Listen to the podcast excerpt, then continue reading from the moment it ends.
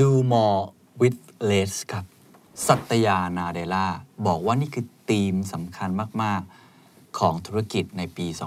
2023 เราต้องได้ productivity หรือผลิตผลเนี่ยที่มากขึ้น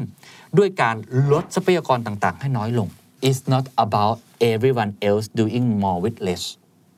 we also have to do more with less ทางคุณสัตยานาเดล่าใช้คำนี้ แล้วผมชอบมาก I say more data and less dogma ก็คือเอา Data มาดีกว่า dogma คือความเชื่อนะ อย่าเอาความเชื่อมาใช้เยอะๆ ไม่ไว้ใจ เพราะว่าเราเชื่อว่าเขาจะทำไม่ได้ไง This is the Standard Podcast.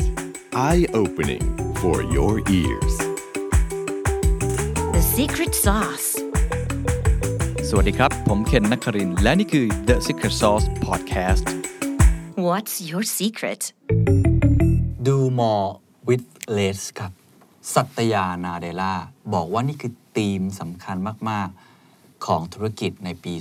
2023 ที่เต็มไปด้วยความท้าทายเรื่องของเงินเฟ้อเศรษฐกิจถดถอย แล้วก็เรื่องของ geopolitics ต่างๆ น่าสนใจมาก ๆ ว่า do more with less มันแปลว่าอะไรกันแน่สำหรับผมเนี่ยมันอาจจะต่างจากคำว่าทำน้อยได้มาก นิดหนึ่งอ่ามีบริบทที่แตกต่างกัน แต่ถ้าแปลเป็นไทยเนี่ยผมอยากจะแปลว่ามันคือการทำมาก ภายใต้การใช้ทรัพยากรที่น้อยลง ก็อาจจะใกล้ๆกับคำว่า lean อะไรแบบนั้นนะฮะ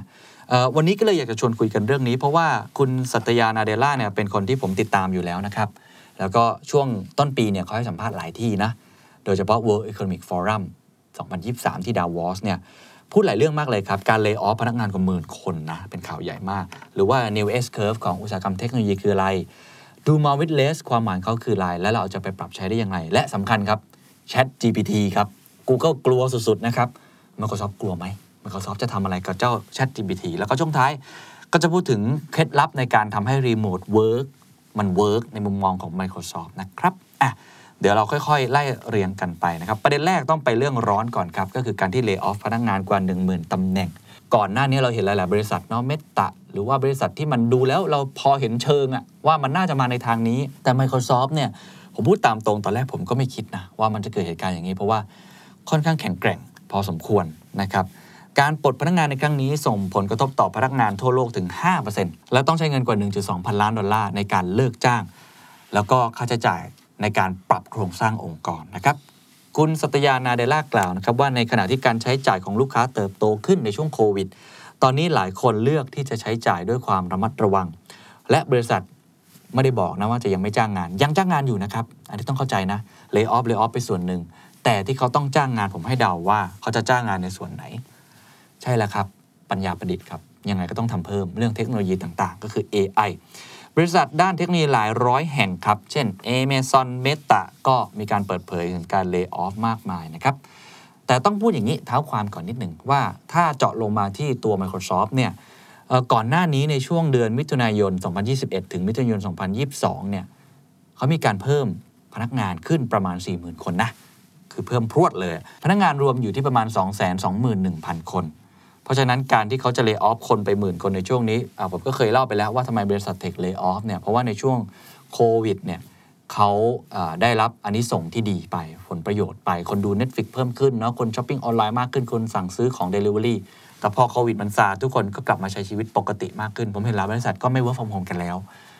ออกไปกินข้าวอะไรเป็นเรื่องปกติ ตอนนี้ผมว่ากลับมาแทบจะเกือบจะร้อยเปอร์เซ็นต์เราด้วยซ้ำนะครับ ก็เลยทำให้ไอการเพิ่มพนักงานจำนวนเยอะๆแบบนั้นเนี่ยมันไม่ได้พีคเหมือนแต่ก่อน ไอ้ที่เพิ่มแล้วบวมก็ต้องทำการ lay off ออกนะครับ บนเวที World Economic Forum เนี่ยเขาได้พูดถึงประเด็นนี้นะครับ เพราะว่าหลายคนเนี่ยสงสัยว่ามันคือสัญญาณหรือเปล่านะ เขาบอกว่าท้ายที่สุดแล้ว เราทุกคนถูกควบคุมโดยสิ่งที่เกิดขึ้นในโลก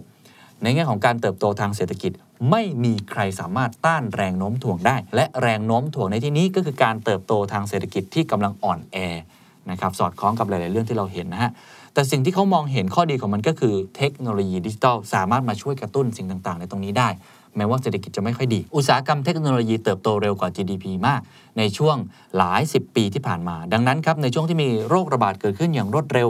เขาก็เลยคิดว่าวันนี้เรากำลังเข้าสู่ขั้นตอนที่จะทำให้ดีมาหรืออุปสงค์กลับมาเป็นปกติ พูดตรงๆก็คือเราในอุตสาหกรรมเทคโนโลยี จะต้องทำงานให้มีประสิทธิภาพมากขึ้น คุณสัตยานาเดล่าบอกนะครับว่า it's not about everyone else doing more with less we also have to do more with less we will have to show our own productivity gains ก็คือบอกว่ามันไม่ได้แค่เกี่ยวว่าคนอื่นเนี่ยจะทำอะไรที่ได้มากขึ้นและใช้ทรัพยากรน้อยลงอย่างเดียว ตัวเขาเองก็ต้องทำเช่นเดียวกันก็คือตัว Microsoft นะต้องทำมากขึ้นโดยการใช้ทรัพยากรที่ลดลงด้วย เราต้องแสดงให้เห็นนะครับว่าเรามี productivity หรือว่าเรื่องของประสิทธิภาพประสิทธิผลที่เพิ่มขึ้น ตอนนี้เป็นธีมหลักเลย เป็นคำที่คุณสัตยานาเดล่า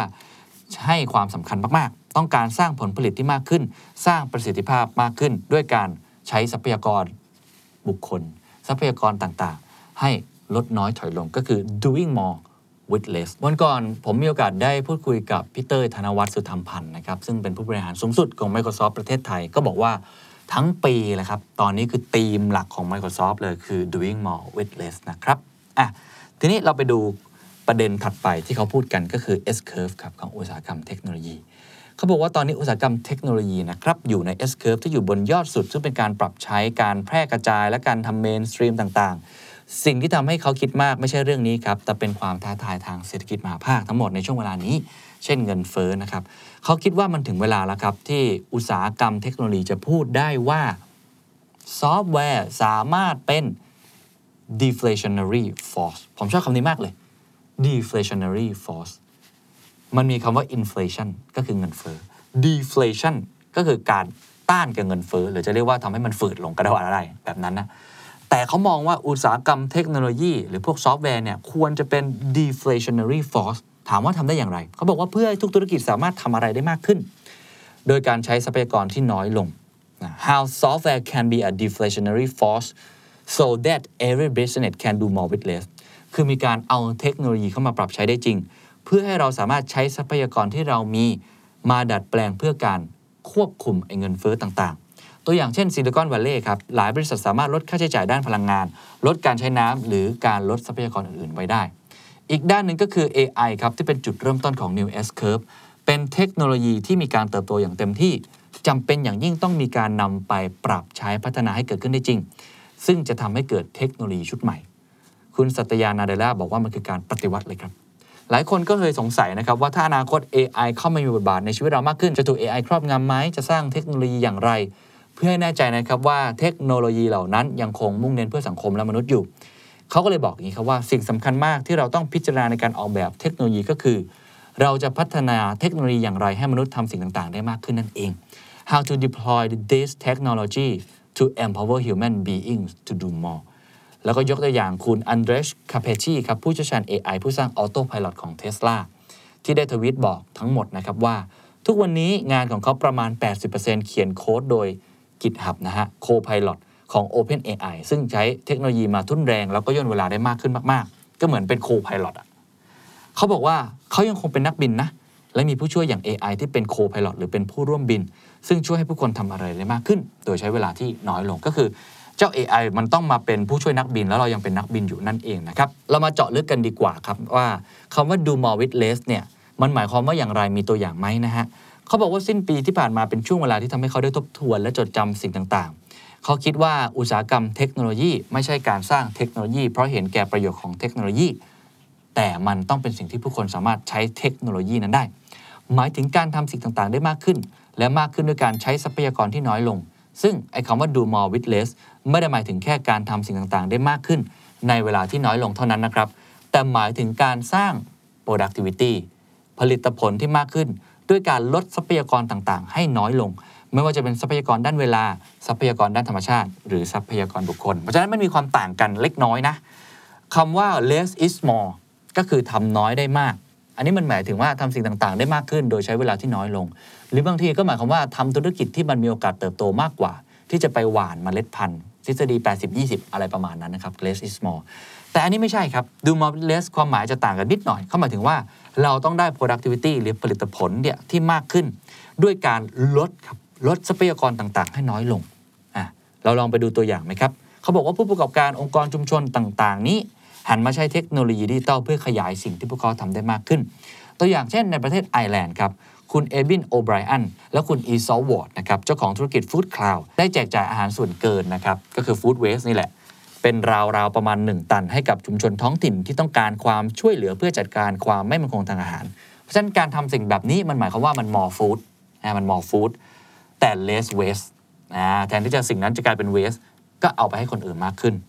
ผลิตอาหารออกมาจำนวนมาก และแบ่งปันให้คนอื่น ก็สามารถลดขยะได้น้อยลงทำมากเกิดผลเสียน้อยลงนั่นเองอ่าน่าสนใจนะฮะหรือการที่คนมาเจอกันในโลกเสมือนจริง เพื่อพบกับผู้รับรางวัลโนเบลสาขาสันติภาพในโลกเมตาเวิร์ส เพื่อแลกเปลี่ยนวิสัยทัศน์เกี่ยวกับสันติภาพ มันก็คือ more bridges less barriers ก็คือการสร้างสะพานเชื่อมผู้คนให้มากขึ้น ลดกำแพงลงนั่นเอง ยังมีอีกครับตัวอย่างของโคคาโคล่า HBC ครับ คือผลิต packaging นะ ที่ยั่งยืนมากขึ้นเพื่อที่จะลดโลกร้อน more product ก็คือสินค้าก็ยังเพิ่มขึ้นอยู่ แต่ว่า less energy ใช้พลังงานน้อยลง หรือคุณแกรี่เบียร์ครับ นักดับเพลิงที่สนามบิน East Midlands ครับสร้างเครื่องมือที่สามารถช่วยชีวิตผู้โดยสารในกรณีฉุกเฉินได้ สิ่งนี้ก็คือ more safety less delay อีกอันครับคือ Argis นะครับสตาร์ทอัพของญี่ปุ่นที่นำ AI มาประยุกต์ในการแก้ไขปัญหาการขาดแคลนแรงงาน นั่นคือการใช้ AI เก็บเกี่ยวผลผลิตให้มากขึ้น แทนจำนวนพนักงาน มันก็คือการ more harvesting นะเก็บเกี่ยวผลผลิตได้มากขึ้น แล้วก็ less picking ก็คือมัวแต่ไปเก็บเองด้วยมนุษย์อะไรแบบนั้นนะฮะ และอันสุดท้ายครับ คุณสัตยายกตัวอย่างคือ Peace Park Foundation หรือว่าเรื่องของอ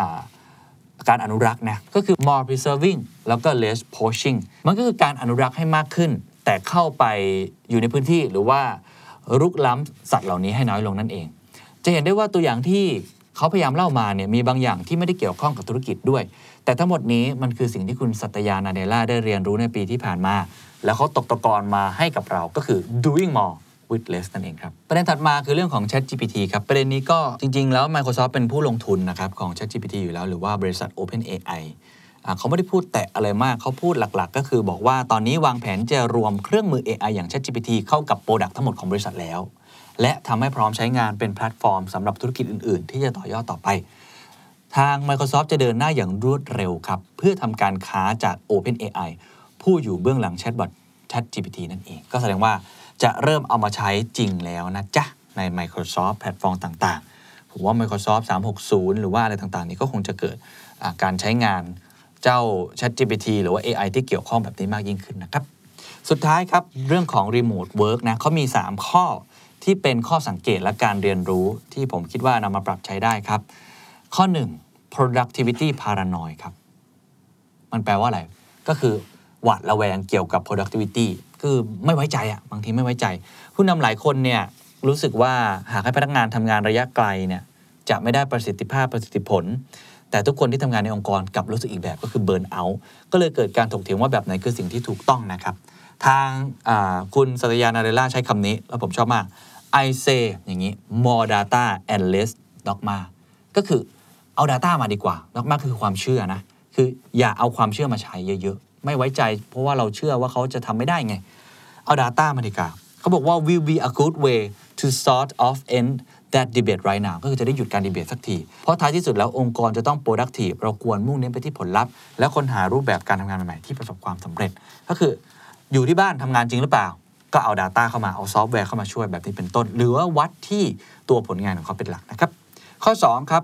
เราต้องเรียนรู้ว่าคนที่มาทำงานเขาอยากมาเจอคนอื่นๆ ไม่ใช่มาเพราะใครบางคนกำหนดนโยบาย ต้องเรียนรู้ว่าคนอยากมา เพราะอยากมา สมัครใจ เขาบอกว่าเราทุกคนต้องเรียนรู้ทักษะด้านอารมณ์ใหม่ๆ เพื่อให้ความสัมพันธ์ระหว่างบุคคลก่อตัวขึ้นจริง ก็คืออย่าไปบังคับเขา ถ้าเขาไม่อยากมาก็อย่าไปบังคับ ถ้าเขาอยากมาเดี๋ยวเขามาเอง แล้วเวลามาเขาอยากมาเจออะไร อยากมาเจอคนอยากมาคุยกัน อยากมาสังสรรค์กันอะไรแบบนั้น เป็นต้นเป็นเรื่องของทักษะด้านอารมณ์นะครับและสิ่งสุดท้ายครับสิ่งที่3ครับไม่ควรมองข้ามคนที่ทำงานในองค์กรของเรา เพราะพวกเขาล้วนเกี่ยวพันกับมิชชั่นของบริษัทหรือองค์กร เขามองว่าความจงรักภักดีของพนักงานจะเกิดขึ้น ก็ต่อเมื่อ Microsoft เป็นแพลตฟอร์มที่ช่วยให้พวกเขาบรรลุสิ่งที่พวกเขาต้องการได้จริง ๆ ซึ่งเป็นเรื่องที่ไม่ควรมองข้าม คือจะทำ remote work ได้ ถ้า mission ยังไม่มี ไม่มี Purpose ร่วมกัน ไม่ได้อ l ไลน์กับสิ่งที่องค์กรนั้นยึดถือ ก็ยากที่พนักงานจะทำ remote work ได้นะครับ นี่คือทั้งหมดครับของบทสรุป สัตยานาเดล่าในทีมในปีนี้นะครับ keyword สำคัญเลย do more with less สวัสดีครับ And that's the secret sauce. ถ้าคุณชื่นชอบ The Secret Sauce episode นี้นะครับ ก็ฝากแชร์ให้กับเพื่อนๆ คุณต่อด้วยนะครับ และคุณยังสามารถติดตาม The Secret Sauce ได้ใน Spotify, SoundCloud, Apple Podcast, Podbean, YouTube และ Podcast Player ที่คุณใช้อยู่นะครับ และอย่าลืมติดตาม Facebook Fanpage The Secret Sauce เข้ามาติชมเข้ามาพูดคุยกับผมได้เลยนะครับ